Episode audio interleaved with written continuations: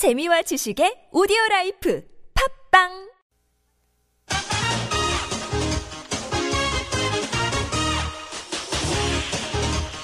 열린 아침 김만흠입니다. 3부 시작합니다. 열린 인터뷰 두 번째 시간인데요. 얼마 전 한 TV 프로그램에서 일명 강아지 공장으로 불리는 개번식장이 조명되면서 이 문제에 대한 사회적인 공분이 높아지고 있습니다. 강아지 공장을 철폐하자는 온라인 서명운동에 30만 명이 넘게 동참하면서 정부도 실태 조사에 나설 방침을 밝혔는데요. 강아지 공장 무엇이 문제이고 어떤 해법이 필요한지 전문가와 함께 짚어보겠습니다. 방송 들으면서 궁금한 점이나 의견 있으신 분들은 50원 유료 문자 샵 0951이나 카카오톡 플러스 친구 TBS 라디오로 보내주시기 바랍니다. 이번에 그 취재진과 함께 어미견 구조에 나선 단체죠. 동물자유연대 부속 병원장을 맡고 있는 최민석 수의사 전화 연결되어 있습니다. 안녕하십니까? 네, 안녕하세요. 네. 그 방송에 소개된 번식장에서 구조된 어미개들을 치료하신 것으로 아는데 구조 당시에 그 어미개들의 상태가 어땠습니까? 네, 그 당시에 구조된 개들은 이제 총 77마리였습니다. 예. 안타깝게도 모두 홍역, 개몸, 귀 진드기, 피부병, 치주염, 유선종양, 안구 종양, 탈장 등과 같은 크고 작은 질병들을 앓고 있었습니다. 아, 그러면 이후에 치료를 하셨겠네요. 네, 음, 지금 아기들 현재 상태는 다행히도 모두 건강합니다. 큰 수술들도 잘 견뎌 주었고요. 예. 음, 치사율이 높은 이제 전염병인 이제 홍역도 후유증이 잘 치료되었습니다. 아, 그리고 그 중에 10마리가 입양이 돼서 새 주인분을 만났습니다. 아, 새 주인도 만났군요, 열 마리가요. 네네네. 어, 그나마 좀 다행이네요. 잘 됐네요. 네, 잘 됐습니다. 네. 그 아까 몇 가지 이제 증상 병 증상들을 얘기했었는데 평생 좁은 우리에 갇혀 지낸 만큼 몸 상태가 정상일 수가 없을 것 같은데 이렇게 번식장에서 구조되는 개들 주로 어떤 병을 앓고 있습니까? 네, 말씀하신 것처럼 음, 비좁고 철망으로 된 뜬장이 있으니 기본적으로 관절염과 치관염뿐만 아니라 정신과 질환인 정형 행동을 보이는 개들도 상당히 많이. 예. 어, 정형 행동은 한 곳에서 반복적으로 뱅글뱅글 도는 것과 같은 이상 행동을 말합니다. 이 번식장 개들에게 이러한 정형 행동이 많이 발생하는 이유는 평생 비좁은 공간 안에서의 생활로 인해서 극심한 스트레스로 추정하고 있습니다. 그 일반적인 그냥 가정에서 키우는 개들도 가끔 심리나 정신 상태가 좀 특이한 경우들도 있죠. 네, 맞습니다. 이런 것들은 대부분 극심한 스트레스로 인한 그 발병이 원인이 됩니다. 그래서 아마도 음, 정신과적인 부분에 대한 진료를 좀 받아보셔야 될 것입니다. 아, 그런데 이렇게 뭐 좁은 우리에서 갇혀 사면 오죽했겠습니까? 네. 어, 아예 눈이나 이빨이 없는 어미견도 많다고 하던데 이건 뭐 어떤 이유에서 그러는 겁니까?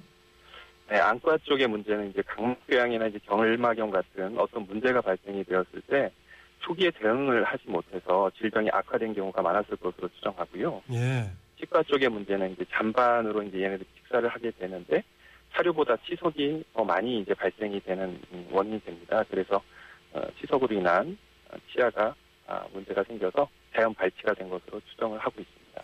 이렇게 좁은 우리에다 가둬서 키우는 이유는 목적이 뭡니까?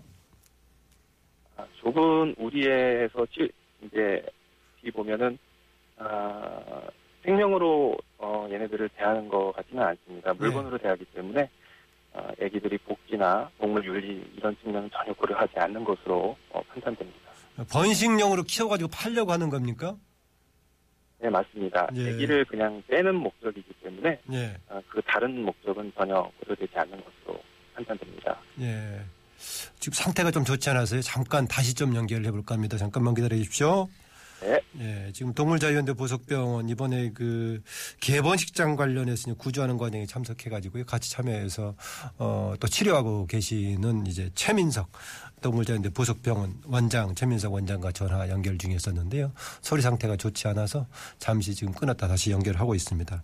그 개를 번식용으로 키워가지고 조그만 우리에 가둬서 새끼만 낳게 해가지고 지금 파는 그런 거 정말 문제가 많아서 지금 공분을 사고 있는데요. 어, 지금 연결 다시 됐습니다. 최 원장님. 네 여보세요. 예, 예. 관련 그렇게 출산 반복용으로만 계속 하였던 새끼만 치려고 하면은 자궁 관련 질병도 많을 것 같은데요. 네, 맞습니다. 자궁수종, 유선종양, 난소종양, 난소, 낭종 등과 같은 상과 질환들이 어, 구조된 77마리 개들에게서 상당수 발견이 되고 있습니다. 예.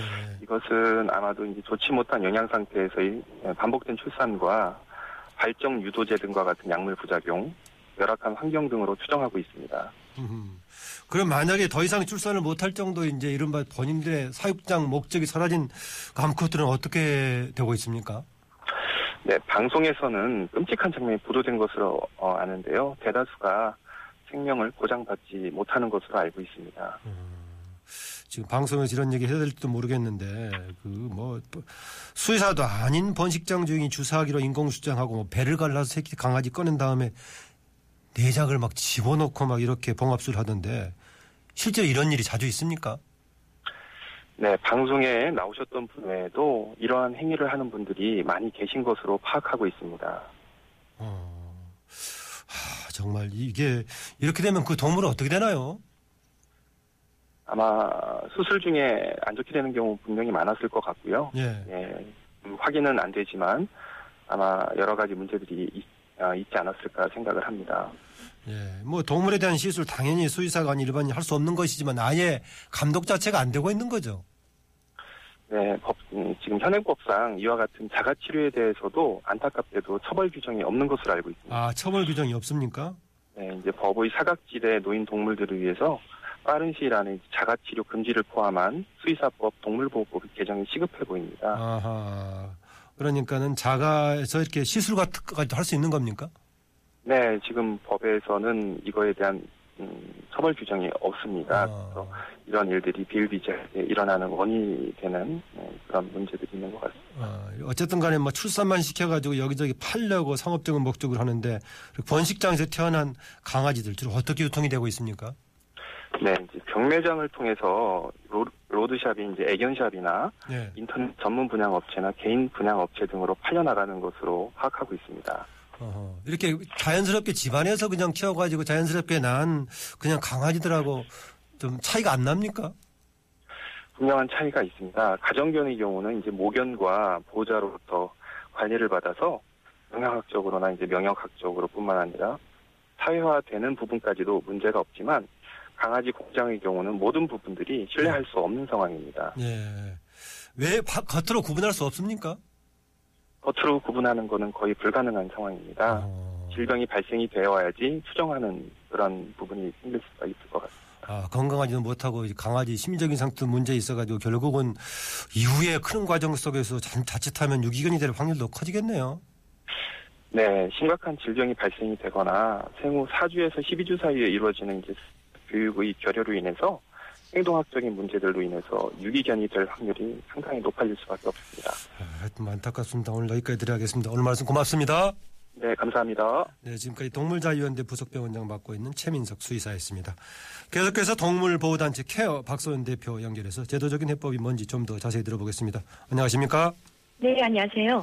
예, 조금 전에 얘기했던 이 강아지 공장 같은 번식장 전국에 얼마나 몇 개나 있는 겁니까? 어, 사실은 정확히 파악조차 되지 않고 있거든요. 예. 지금 뭐 동물단체는 3,000개 정도로 추산을 하고 있는데요. 저희 경험상으로는 사실 소규모 농장도 굉장히 많고요. 또 도심 내에서 가정에서 뭐 한 4, 50마리 정도 불법 번식을 하는 것도 상당히 많거든요. 아. 그런 것까지 감안한다면 저는 한 5천 개도 훨씬 넘을 거라고 생각합니다. 아, 가정에서 4, 50마리 하는 것들도 지금 판매 목적으로 하는 건가요? 그렇습니다. 예. 어, 그 이런 관련 시장이 그럼 상당히 클 것 같기도 한데 한 해 평균 이렇게 사고 팔고 한 강아지 얼마나 되- 됩니까? 한 해 평균 한 25만 마리가 그 합법적 애견 경매장을 통해서 팔려 네. 나가는 것으로 추산이 되고 있는데요. 어, 그렇게 따지면 매달 전국적으로 그 2만 마리가 매달 경매장을 통해서 공급되는 셈이죠. 반면 유기견은 매달 8,300마리가 버려지고 있거든요. 예. 그러니까 훨씬 더 과잉으로 생산되고 있다라는 거죠. 어허, 그렇군요. 이번에 그 방송에 나온 것은 뭐 그나마 양호한 거다. 그보다 열악한 것도 많다. 이런 얘기 하던데 실제로 그동안에 구조 활동 많이 해보셨는데 상황이 어떻습니까? 아, 뭐 이루 말로 다 할 수 없는 굉장히 끔찍하고 잔인한 것들이고요.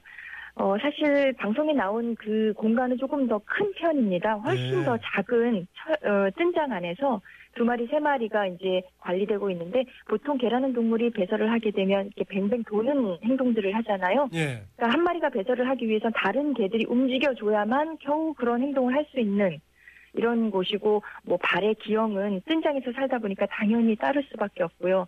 또 굉장히 습하고 어둡고 햇볕도 들지 않는 그런 곳에서 평생 살다 보니까 유전적인 질병을 달고 있는 거죠. 그러니까 거기서 태어난 새끼들은 어 굉장히 건강하지 않은 그런 새끼들이 어 나오고 그렇게 판매된다라고 보시면 될 것 같습니다.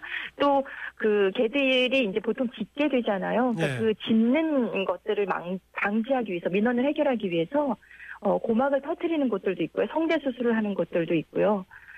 아, 네. 이렇게 잔인하게 예, 운영이 되고 있습니다. 예. 아까 그 재민석 원장도 그런 얘기 하셨지만은 또 이제 네. 그렇게 출산이 된 그 강아지는 건강하지도 못하고 또 뭐 심리적인 여러 가지 문제가 있어갖고 결국은 나중에 유기견 될 네. 확률도 높다 네, 이렇게 네. 하시던데 뭐, 그렇습니다. 아까 강아지 공장 수가 3천여 곳으로 추정된다 이렇게 말씀하셨는데 네. 등록된 곳은 번식장은 그 93개, 93개 불과하다고요. 어저께 그 정부에서는 188곳이 어, 신고됐다라고 이제 이야기를 하고 있고요. 정부 발표에서요. 네네, 네. 그렇습니다. 아, 188곳이요. 네. 근데 이렇게 왜 신고하지 않는 곳이 많은 건가요? 왜요? 어, 사실 강아지 한두 마리 잘 팔면 100만 원 정도 받을 수 있거든요. 아, 그러니까 벌금은 별 의미가 없는 거죠. 그러니까 번식장은 지금 신고제고 판매업소는 등록제입니다. 근데 관리 감독이 전혀 이루어지지 않고요. 처벌 사례가 없다 보니까 업소들이 신고를 해야 할 필요성을 전혀 느끼지 못하는 거죠. 그러니까 네. 결국 신고의 의무가 이행되지 않고 있는 이유입니다. 어허. 지금 신고하지 않고 했을 경우에 아까 벌금 100만 원 정도라고요? 네네 그렇습니다. 아, 그러면 강아지 뭐 비싼 거 하나 팔았을 때는 훨씬 그것이 더 어, 커버할 수 있다 이 말이죠. 그렇죠. 그리고 뭐 실사도 나가지 않고 관리 감독하지 않고 또 신고 등록하는 곳들도 실사 나가지 않기 때문에 그 기준에 맞지 않아도 그냥 서류상으로만 신고나 등록을 받아주고 있기 때문에요. 그 시설 기준에 맞지 않는 합법적인 공장들도 굉장히 많습니다. 아, 그러니까 사실상은 등록이 된 아까 93곳은 188곳 얘기했었는데 그것도 사실은 관리 감독이 되지 않고 있다.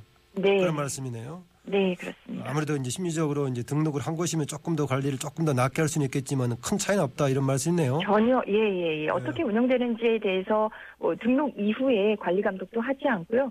사실은 지금 굉장히 그 오픈된 그 15소 어, 지자체 보호소들 있잖아요. 예. 그런 곳들도 관리 감독 전혀 되지 않고 있거든요. 예. 그런데 이렇게 그 드러나지 않은 번식장들 사실 뭐 인력도 부족하지만 인력보다 가서도 뭐가 문제인지 판단할 수 있는 그 담당자들의 그 마인드가 사실은 부족합니다. 예.